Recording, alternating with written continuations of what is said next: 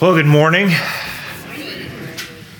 Remember how it was when you were young? At least this is how it was at my house. I don't know if this is how it rolled in your home, but I remember being a teenager, and uh, I, I, know exactly what would happen in, in that moment when my dad came to the conclusion that I had been in the shower long enough.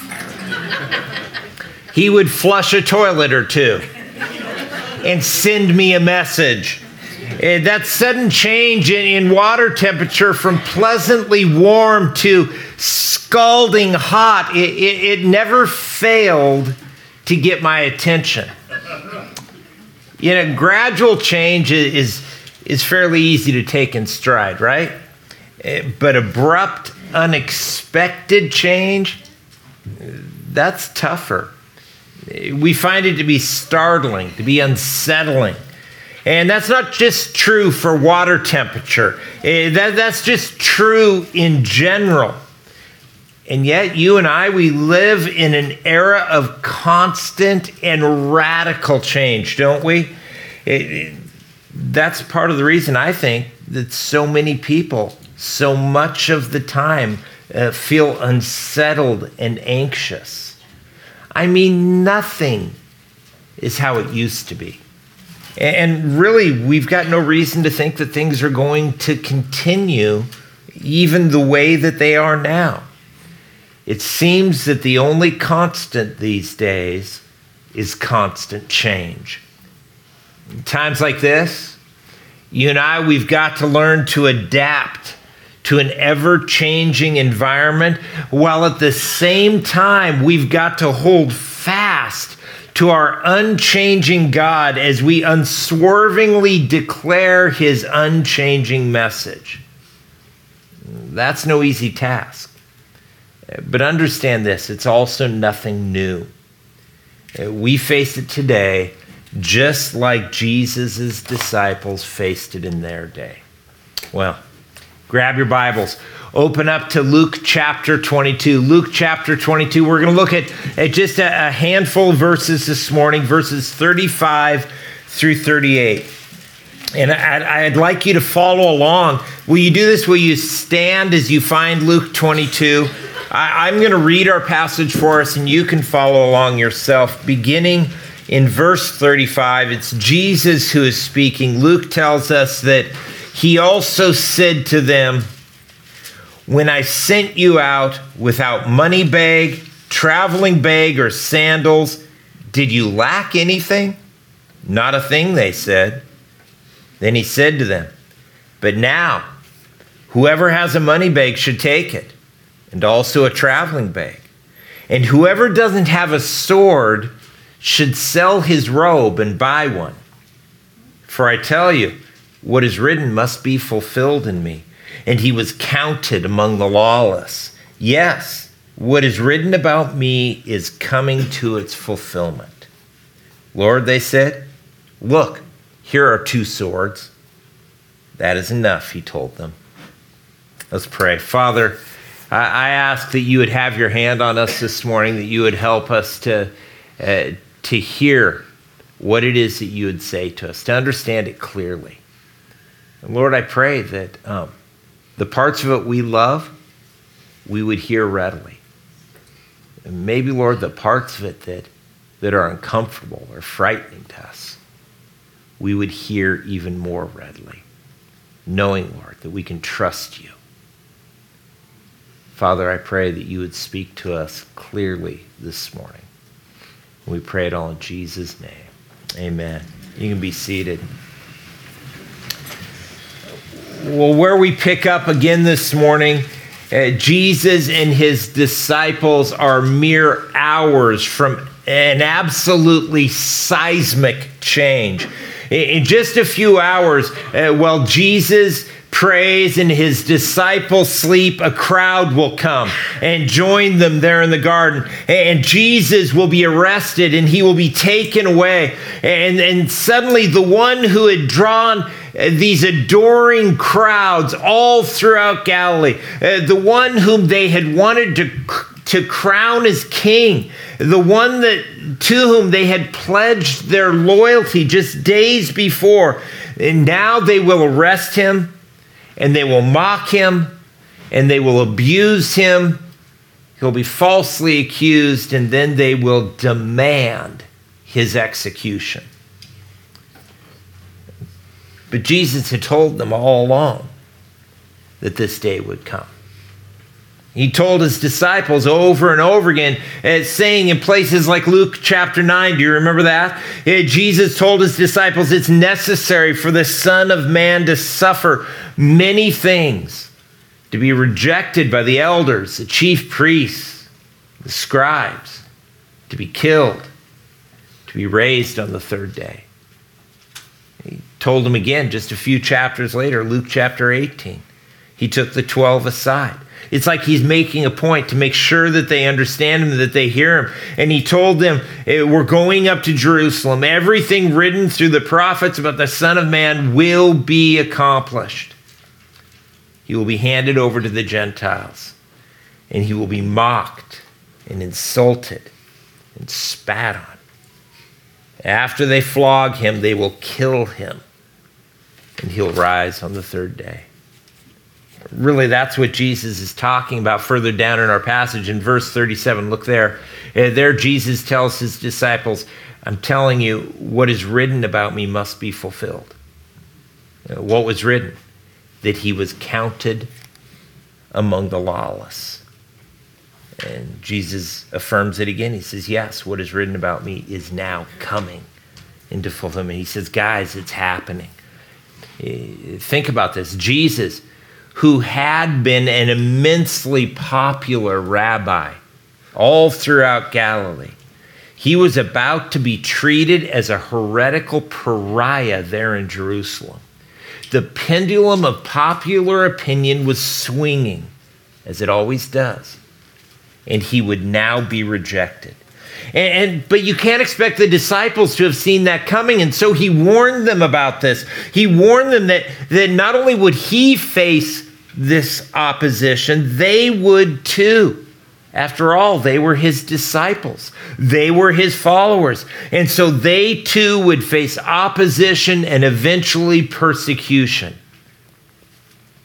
Over and over again jesus told them that this is what they should expect I don't think he put it more bluntly anywhere than he does in John 16. Eh, there, Jesus tells them, You will have suffering in this world. He doesn't say you might have suffering. He doesn't say you could have suffering. He says you will have suffering in this world. But he adds, Be courageous. Be courageous because I've conquered the world. So the disciples, think about this the disciples who had gone from village to village ahead of Jesus all throughout Galilee uh, during his great popularity there in the villages of that region. Uh, very soon they would again be going out. Uh, they'd be going out not just into Galilee, but into the whole of the wide world to declare their crucified and risen Messiah to be God in human flesh. And when they did that, they would find that the warm welcome that they had received in Galilee, it was long gone. Instead, they would often experience hardship and opposition. And so Jesus is preparing them to embrace that. And so in verse 35, Jesus first reminds them of when he sent them out without money bag, without traveling bag, even without a spare set of sandals. And so here Jesus is referring uh, both to Luke chapter 9 and to Luke chapter 10. There in Luke 9, uh, Eh, Jesus had sent the 12 out to heal and to preach in his name. And then in Luke chapter 10, he sent the larger group of disciples, the 72, to go ahead of him to the various villages that he was about to visit all throughout Galilee.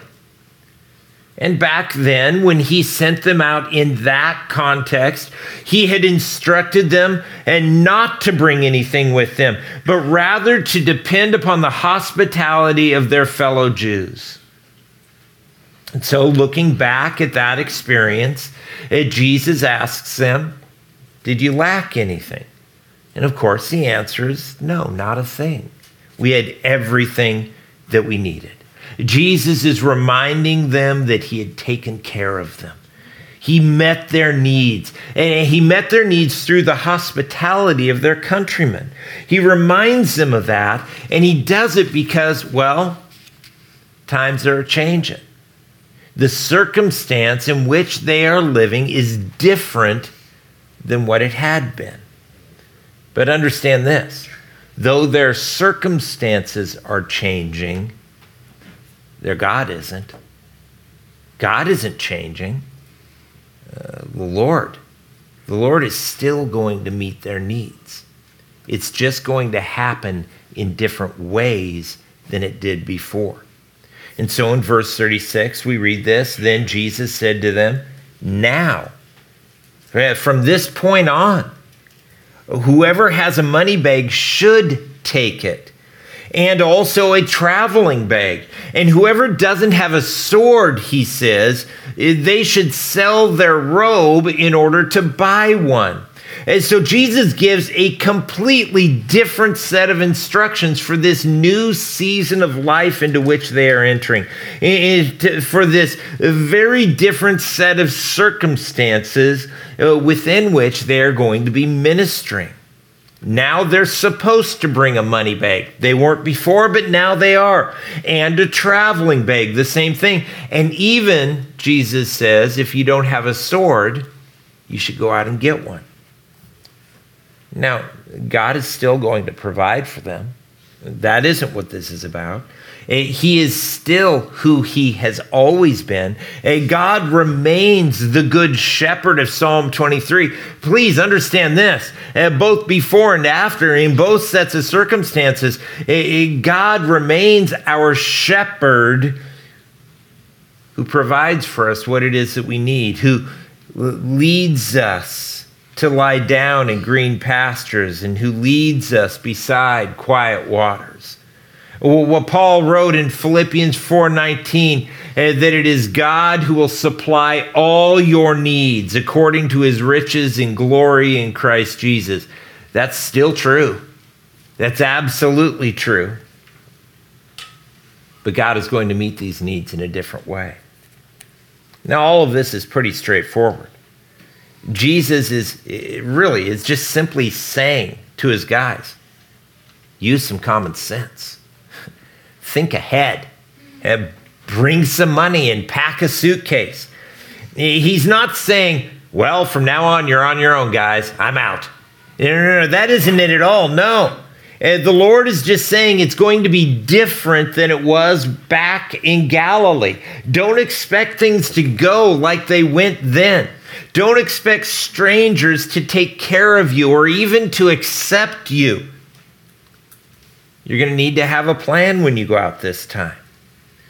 Uh, now, where some people struggle with what Jesus says here is the part where he includes among the ways that they're supposed to prepare, telling them that if they don't have a sword, that they should go out and get one. And now I know that that's not a controversial thought in our community. I think a few of you have actually taken this for your life verse, haven't you?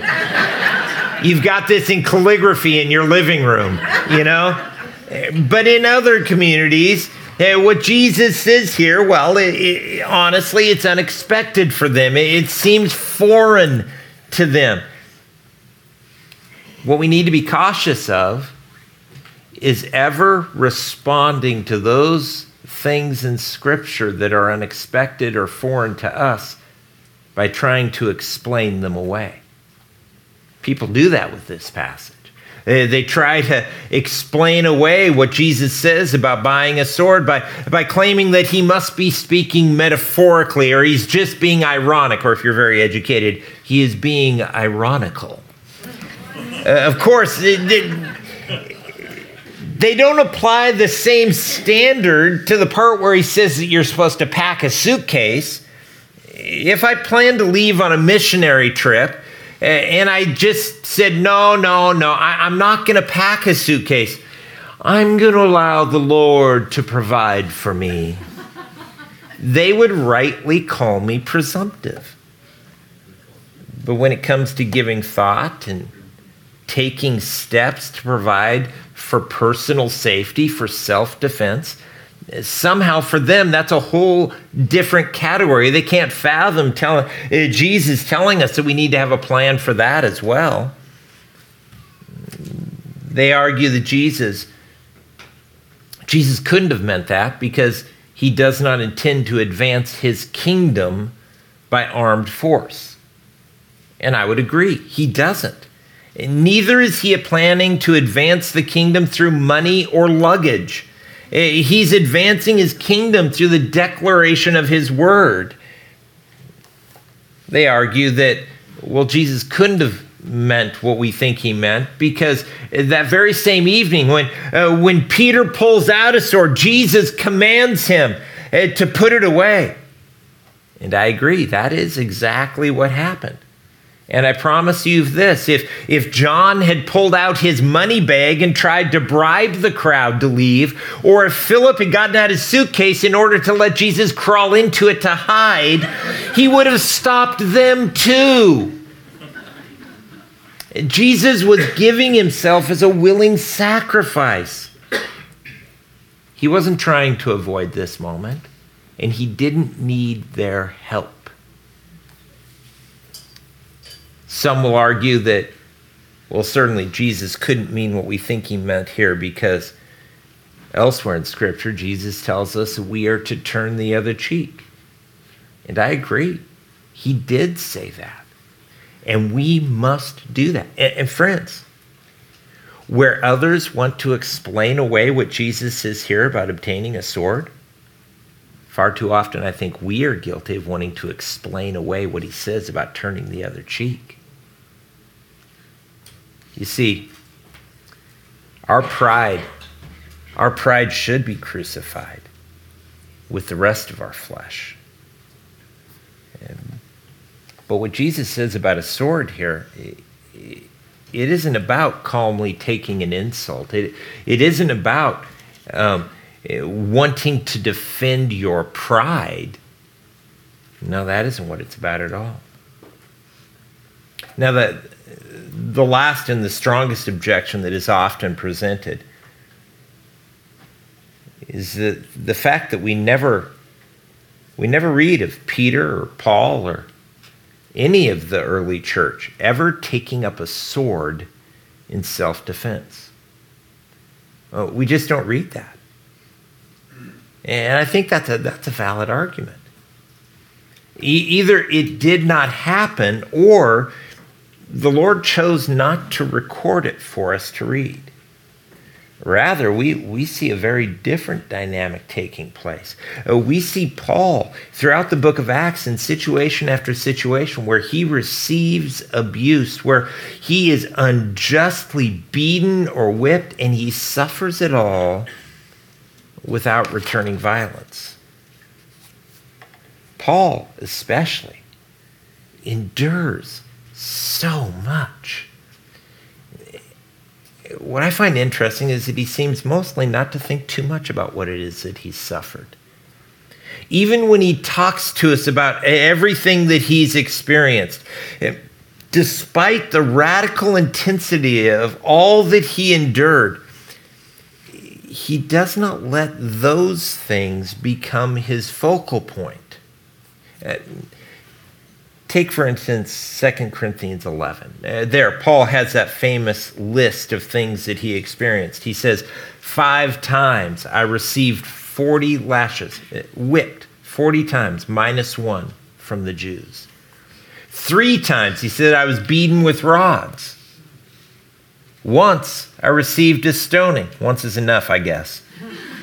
Three times shipwrecked. I've been a night and a day on the open sea on frequent journeys. And then he talks about the dangers he's experienced, very real dangers. I, I faced dangers from rivers, dangers from robbers, uh, dangers from my own people, dangers from Gentiles, dangers in the city, dangers in the wilderness, dangers at sea, and dangers amongst false brothers. Yeah, Paul faced continual and very real danger. He lived his life in a very bad neighborhood called planet Earth. And yet,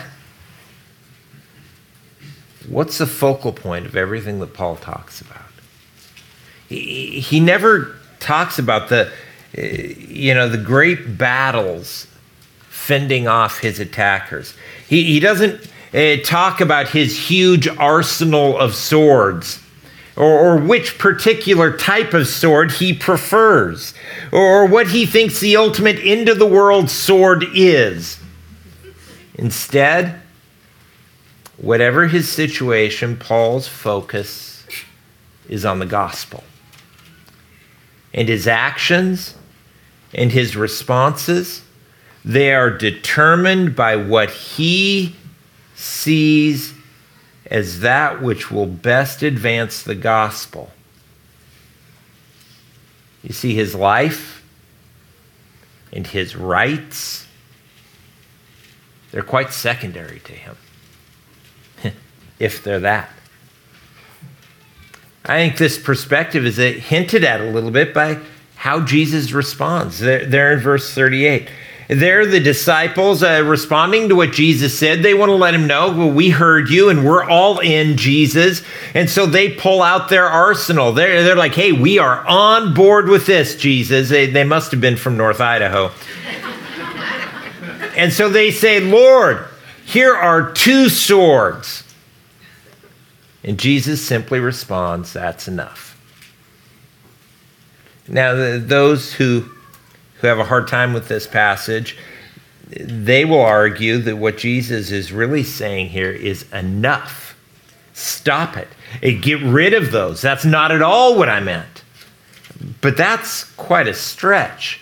You have to really bend what the text actually says to get there. And understand this um, Jesus isn't a poor communicator.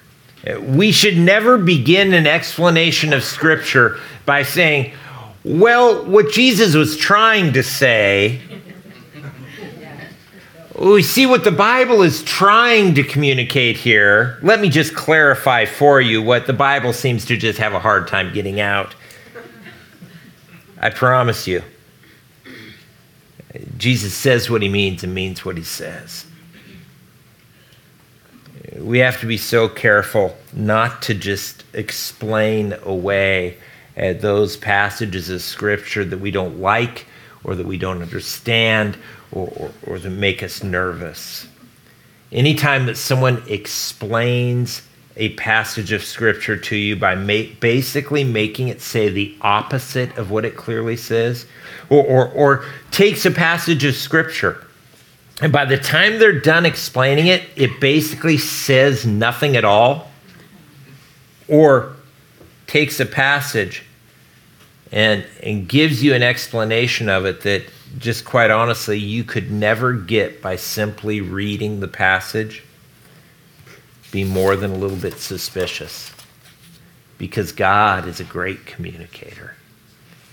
Scripture says what it means, and it means what it says. When Jesus says that two swords are enough, it doesn't mean swords are bad. It is, though, a rather odd answer, mathematically speaking, isn't it? I mean, there's 11 disciples and there's two swords. Honestly, there's probably way more than 11 disciples because the women are there as well. And so there's this group, eh, but only two swords. The sense that I get is what Jesus is saying is sure, that'll work. Eh, that's fine. It's not the focus. The swords, the wallets, the suitcases, not even the sandals. They're not the main point here. Uh, the main point that Jesus has been making and that he is trying to clarify with his disciples is you guys are going to need to think ahead. You guys are need to you're going to need to engage with how the world is, not how it was, so that you can do the work of the gospel unhindered. That's where your focus needs to be. Your focus needs to be on doing what you need to do so that you can bring the message of the kingdom. Understand this as well. Jesus doesn't say what he says here focused upon our comfort and our security. And this may make you a little anxious, but your safety is not Jesus' highest priority. And you should be glad for that. You know, there are some whom God will call to minister in places and in situations that are not entirely safe. There are some that God will call to put their lives at risk for the sake of the kingdom, so that the world may know about the King who surrendered his life, so that we might be reconciled back to him. Our safety, our comfort, our rights are not the highest priority. The gospel is. That's something I think we would do well to think about in our particular moment in history.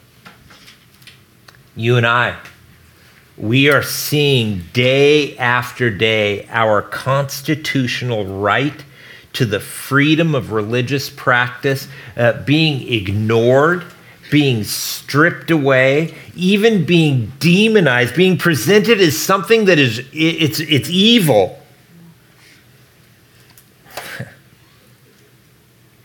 and in the midst of that, as we try to retain those rights, and by the way, we should try to both reestablish and, if we can, to keep those rights.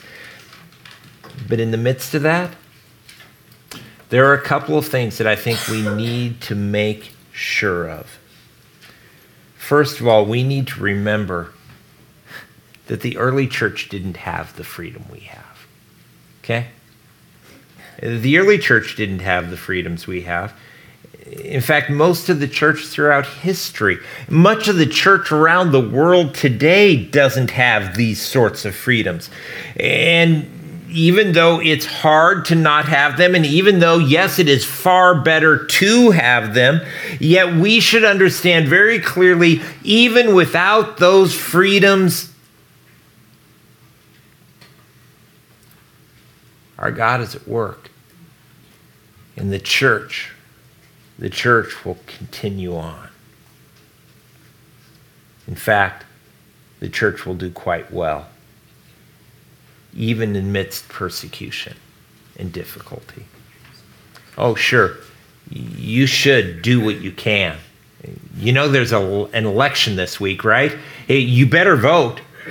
You better look into it. You better eh, do some research. You better know who you're voting for and, and what it is that they're standing for. Eh, you should be doing what you can do. And if you look at that list of candidates and, and and maybe rightfully you would say it's nothing but a, a bunch of scoundrels. Then run for office. Do something.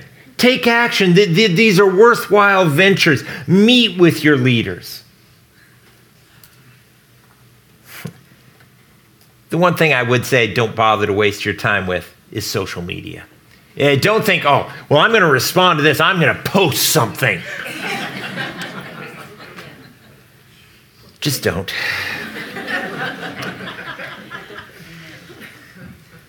know this for certain. Even if our freedoms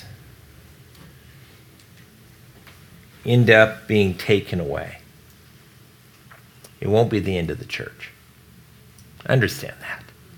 Our God is bigger than that. Jesus has told us all along that we will experience difficulty. But remember what he said with that. He said, Don't fear. Don't fear because he has overcome and he will carry us through. It's another thing that we need to keep our keep clear in our minds is that we can't let any of this take our focus off the gospel the gospel, the, the ministry of reconciliation that God has given us. Eh, the, the fact that we are the ones that God has assigned the task to communicate, to rank and hardened sinners, not that they're lousy, uh, but that Christ died for them. Uh, the fact that God has given us the task of telling those arrogant and hypocritical religious fakes, not that we despise them, but that Christ died for them. You and I, we have been given the task of telling this rebellious world that God has done everything that they could not do in order to reconcile them back to Himself. Friends, that is to be our focus. That is to be the thing that is at the top of our minds.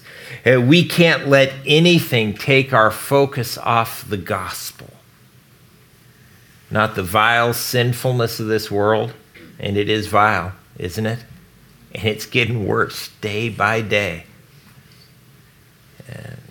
Not even the loss of our protected and privileged status. We cannot let that take our eyes off the gospel. In this life, certainly in our day, more and more, we will experience very real hardship and open opposition.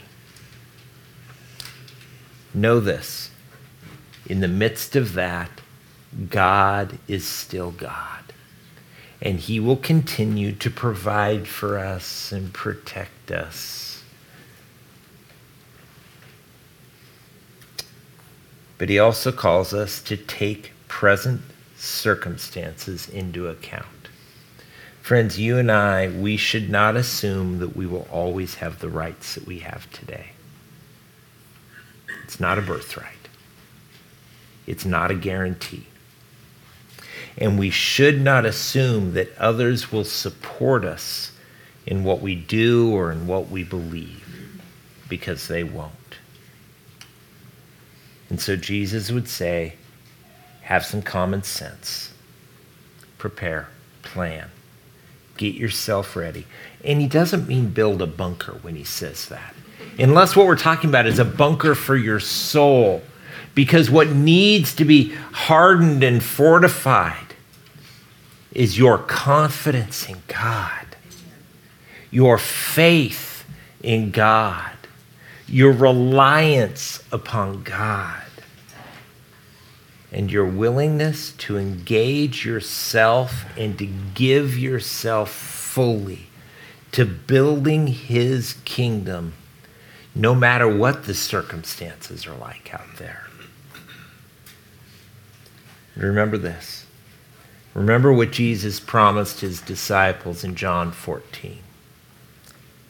As Jesus was about to physically depart from them, he assured them, he said, I will not leave you as orphans. I'm coming to you.